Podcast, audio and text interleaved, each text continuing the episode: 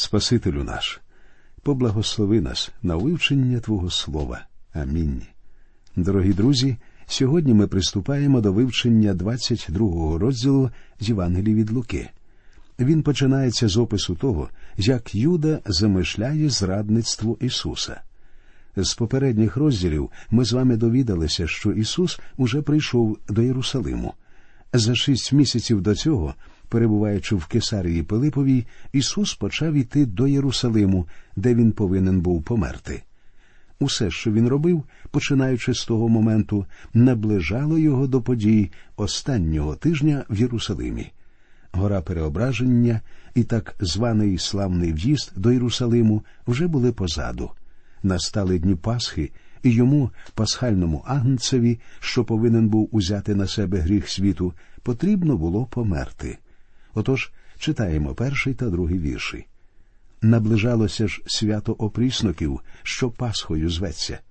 А первосвященики й книжники стали шукати, як би вбити його, та боялись народу. Якби релігійні вожді одержали таку можливість, вони б схопили й умертвили Ісуса негайно.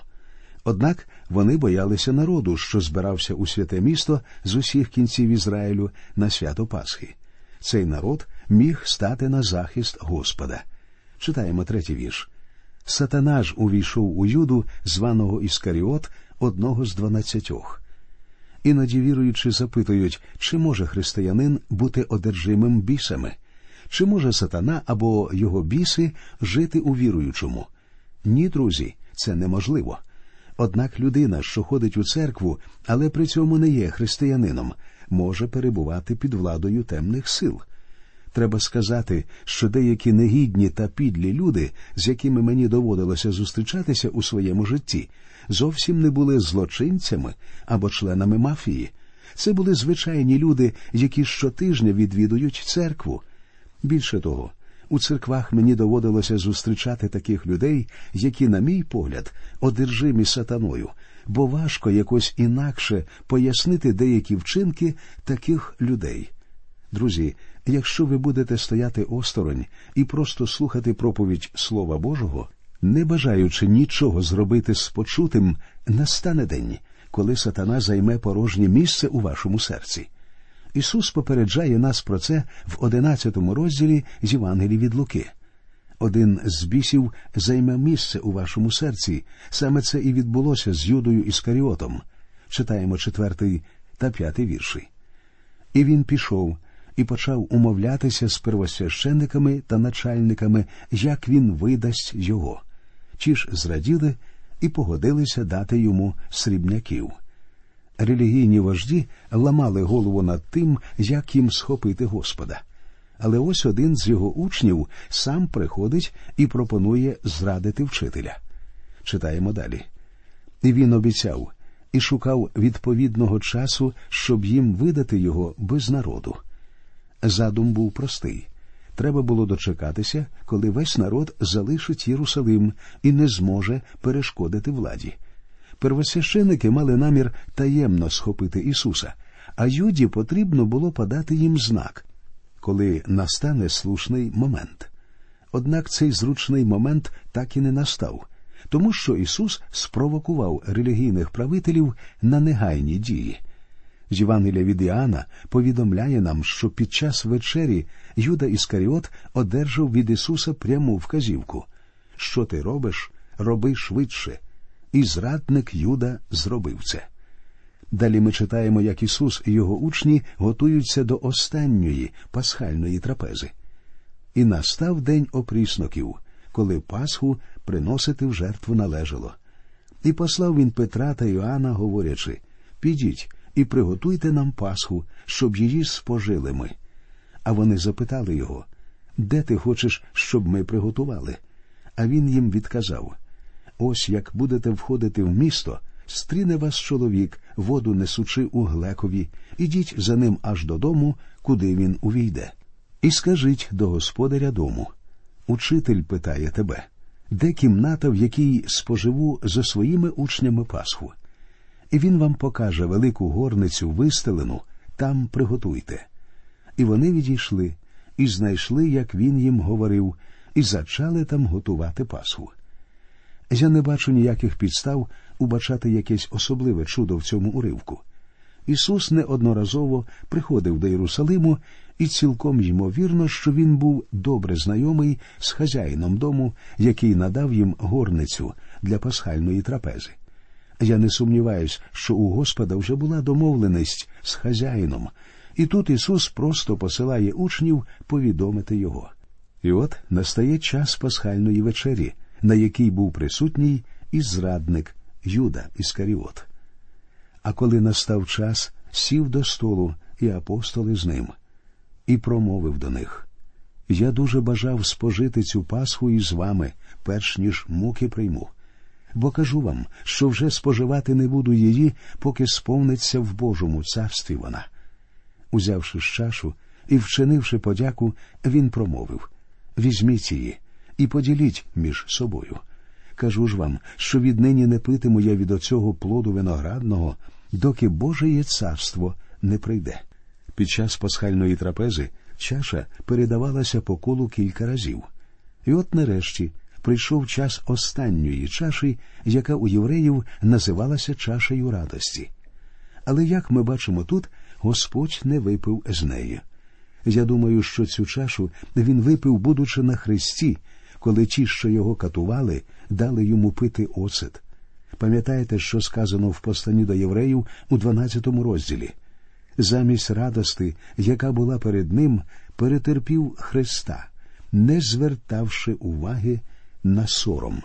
Отже, Ісус з учнями святкували Пасху, і на основі цього стародавнього свята Господь заснував нове свято, своє причастя. Читаємо 19 та 20 вірші. Узявши ж хліб і, вчинивши подяку, поламав і дав їм, проказуючи це тіло моє, що за вас віддається, це чиніть на спомин про мене. По вечері так само ж і чашу, говорячи оця чаша новий заповіт у моїй крові, що за вас проливається. Господь використав два самих неміцних матеріали у світі як символи свого тіла і своєї крові. Ми знаємо, що хліб і вино досить недовговічні, однак саме з них, а не з бронзи або мармуру, Ісус спорудив собі пам'ятник. Хліб указує на його тіло, що зазнало катування, а вино на його кров, що приносилася в жертву за гріхи людей. Я думаю, друзі, що коли Господа зняли з Христа, він був мало схожий на людину. Пророк Ісаїя сказав про нього у 52 розділі як багато хто ним дивувались. Такий то був змінений образ його, що й не був людиною, а вигляд його, що й не був сином людським. Протягом багатьох сторіч Пасха була символом майбутнього приходу Господа і його майбутньої смерті. Тут Господь уже впритул підійшов до свого Христа і до своєї смерті, і тим самим було виконано те, що символізувала собою Пасха. Коли ми з вами збираємося разом для причастя, ми повинні досліджувати наші серця. Усе, що відбувається під час вечері Господньої, це спогад про нього. Ми наче переносимося в той час і думаємо про те, що саме він зробив для нас на Христі. А також ми думаємо про його майбутнє повернення, як сказано в першому посланні до коринтян в 11 розділі, 26 вірші. Бо кожного разу як будете їсти цей хліб та чашу цю пити, смерть Господню звіщаєте, аж доки він прийде. Далі Ісус повідомляє про зрадництво, читаємо 21 вірш. Та однак за столом ось зо мною рука мого зрадника. Той, хто збирався зрадити Господа, теж знаходився серед учнів. Є думка, що Іуда Іскаріот залишив Господа і учнів до того, як була заснована вечеря Господня. Я теж дотримуюсь даної точки зору. Лука не дає нам хронологічного опису подій цієї вечері, а лише наводить нам основні факти. Однак апостол Іоанн у 13 розділі своєї Євангелії ясно повідомляє, що Господь узяв шматок хліба і дав його Юді зі словами що ти робиш, роби швидше. Після чого Юда встав і вийшов, не закінчивши вечерю. Читаємо 22 та 23 вірші. Бо син людський іде, як призначено, але горе тому чоловікові, хто його видає. А вони почали між собою питати, котрий з них мав би це вчинити. Кожен з учнів чудово усвідомлював, що він здатний зрадити свого вчителя і Господа. Якщо ми будемо чесні самі з собою, ми зрозуміємо, що і ми здатні зрадити Спасителя. Якби Ісус увесь час не торкався нас своєю рукою, ми могли б відректись від Нього наступної хвилини. Однак слава Богові, що Він ні на секунду не залишає нас. Як радісно усвідомлювати цей факт, друзі. Однак учні, усвідомлюючи, наскільки низько може упасти кожен з них, чомусь не соромилися сперечатися про першість. Читаємо 24-й вірш. І сталося між ними й змагання, котрий з них уважатися має за більшого. Мені важко уявити собі, що саме відбувалося в головах учнів. Тінь Христа вже нависла над їхнім учителем, а вони сперечалися про те, хто з них більший. На жаль, ми часто переконуємося в наші дні, що сучасні віруючі не дуже відрізняються від апостолів. Читаємо далі. Він же промовив до них царі народів панують над ними, а ті, що ними володіють, доброчинцями звуться. Але не так ви. Хто найбільший між вами, нехай буде як менший, а начальник як службовець. Бо хто більший? Чи той, хто сидить при столі, чи хто прислуговує? Чи не той, хто сидить при столі? А я серед вас, як службовець. Господь говорить учням, що він свідомо зневажив себе. Саме це він зробив, зійшовши на хрест. Коли Ісус Христос прийшов у цей світ, весь людський рід повинен був служити йому. Однак замість цього він, Господь, став служити людям, приготувавши їм спасіння. Але як ми бачимо в наступних віршах, Господь був милостивий до своїх учнів, тому що навіть у цих обставинах Він хвалить їх за те, що вони залишалися з ним під час його випробувань на цій землі. Читаємо вірші з 28 по 30. Ви ж оті, що перетривали зо мною в спокусах моїх, і я вам заповідую царство, як отець мій мені заповів, щоб ви в царстві моїм споживали і пили за столом моїм, і щоб ви на престолах засіли судити дванадцять племен Ізраїлевих. Я впевнений, що апостоли будуть відігравати в Божому царстві особливу роль. Апостоли, наче є сполучною ланкою між старим і новим заповітами. Апостоли посядуть особливі місця в царстві і не тільки будуть їсти Пасху за столом нашого Господа, але також будуть судити дванадцять колін Ізраїля. Саме ця честь приготовлена для них. У майбутньому на будь-яке дитя Боже очікують великі благословення. Усі викуплені віруючі знайдуть славу в царстві. Але ми повинні трудитися для царства, щоб посісти гідне місце на небесах. Це зовсім не означає, що віруючий відпрацьовує своє спасіння. Християнин не може заробити спасіння, але він може заслужити почесне місце в небесному царстві. Кожен віруючий потрапляє на небеса по Божій благодаті, але він буде судитися на підставі своїх вчинків. Саме нашими ділами визначиться наше положення в царстві. Тому не зневажайте цим, друзі мої. Єдине, за що Бог буде судити нас, як віруючих, так це за те, як ми використовували всі ті дари, якими Він наділив нас. Бог наділяє нас дарами в той момент, коли ми стаємо віруючими. Є тисячі всіляких дарів. Треба сказати, що дари є досить цікавою темою для розмови і заслуговують окремого розгляду. Чи знаєте ви, які дари зустрічалися в ранній церкві? Приміром, там була жінка на ім'я Тавіфа, що займалася шиттям. Це був її дар. Вона шила одяг для віруючих вдів, які самі не могли подбати про себе. Пам'ятайте, друзі, що нас усіх очікують нагороди за те, наскільки вірно ми розпоряджалися тими дарами, якими нас наділив Бог. Для Бога, друзі, дуже важливо те, яким християнським життям ви живете. Далі Господь пророкує зречення Петра. Читаємо 31 та 32 вірші. І промовив Господь Симоне, Симоне, ось сатана жадав вас, щоб вас пересіяти, мов ту пшеницю. Я ж молився за тебе, щоб не зменшилась віра твоя. Ти ж колись, як навернешся, зміцни братів моїх.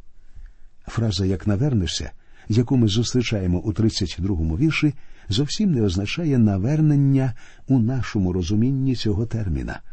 Господь лише говорить про той час, коли Петро зміниться в серці і коли його віра зміцніє.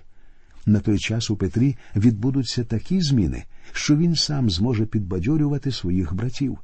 Господь знав, що незабаром Петро відречеться від нього, і все-таки він сказав апостолові Я ж молився за тебе, щоб не зменшилась віра твоя. Господь є нашим заступником. Він знає, коли ми наближаємося до моменту свого падіння або поразки.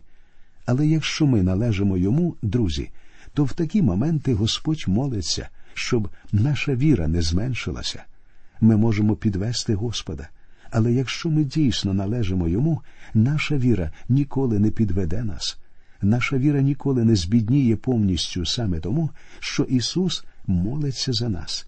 Це і є справжнє підтвердження Його любові. В Євангелії від Іоанна, у 17 розділі в 9 вірші, Господь молився своєму Отцю такими словами Я благаю за них. Не за світ я благаю, а за тих, кого ти дав мені, твої бо вони. Господь молиться не про весь цей світ. Він помер за цей світ, і важко уявити собі щось більше, що він міг би зробити для людей цього світу. Ісус прийняв смерть за цей світ, однак молиться Він за дітей Божих, щоб Отець Небесний беріг їх, поки вони перебувають у цьому світі. Господь Ісус Христос молиться за нас з вами. Можливо, самі ви про себе не молитеся, але Ісус молиться за вас, друзі. Після свого падіння Петро вже міг зміцнити своїх братів. Той, кому самому доводилося проходити через випробування, має можливість допомогти іншим людям. Друзі, найкраще може допомогти той, хто сам пройшов через подібні випробування. Але Петро був щиро впевнений у своїх силах. Читаємо. А той відказав йому: Господи, я з тобою готовий іти до в'язниці і на смерть. Петро щиро вірив у те, що казав, однак він занадто погано знав самого себе. Багато хто з нас також не знають своєї справжньої слабкості. Господь же прорік говорю тобі, Петре, півень не заспіває сьогодні, як ти тричі зречешся, що не знаєш мене. Симон Петро не вірив, що він здатний відректися від Господа, але саме це відбулося з ним у ту ж ніч. Далі Ісус попереджає своїх учнів відносно майбутнього. Читаємо 35-й вірш. І він їм сказав Як я вас посилав без калитки і без торби, і без сандаль, чи вам бракувало чого? Вони ж відказали нічого. Господь піклувався про своїх учнів, коли посилав їх до загублених овець дому Ізраїля. Але тепер їм давалася нова місія і нова звістка. Тепер вони вже не були обмежені народом Ізраїля. Їм потрібно було нести цю нову звістку усьому світові. 36 вірш. А тепер каже їм, хто має калитку, нехай візьме, теж і торбу. Хто ж не має, нехай продасть одіж свою та й купить меча. Якщо ви збираєтеся трудитися для нашого Господа і нести Євангелію, ви повинні підготуватися належним чином. Ви повинні бути готові захистити себе і своїх близьких. Ми живемо в суворому світі, і Господь наказує учням хто ж не має, нехай продасть одіж свою та й купить меча. Навіщо? Тому що учні повинні були захищати себе. Вони жили в такі дні, коли їм потрібні були мечі. Ми з вами теж повинні мати це на увазі. Якщо ми не будемо протистояти злу в наші дні, зло буде невідступно переслідувати нас. 37 вірш. Говорю бо я вам, що виконатися на мені має й оце ось написане до злочинців його зараховано, бо те, що про мене, виконується. І дійсно, кінець уже був близький. Кінець настав тоді, коли Господь був розп'ятий на Голговському хресті. У той момент були оплачені гріхи цього світу і гріхи кожного з нас. На цьому я б хотів закінчити сьогодні. Наступного разу ми продовжимо вивчення 22-го розділу цієї Євангелії. Нехай Господь вас рясно благословить.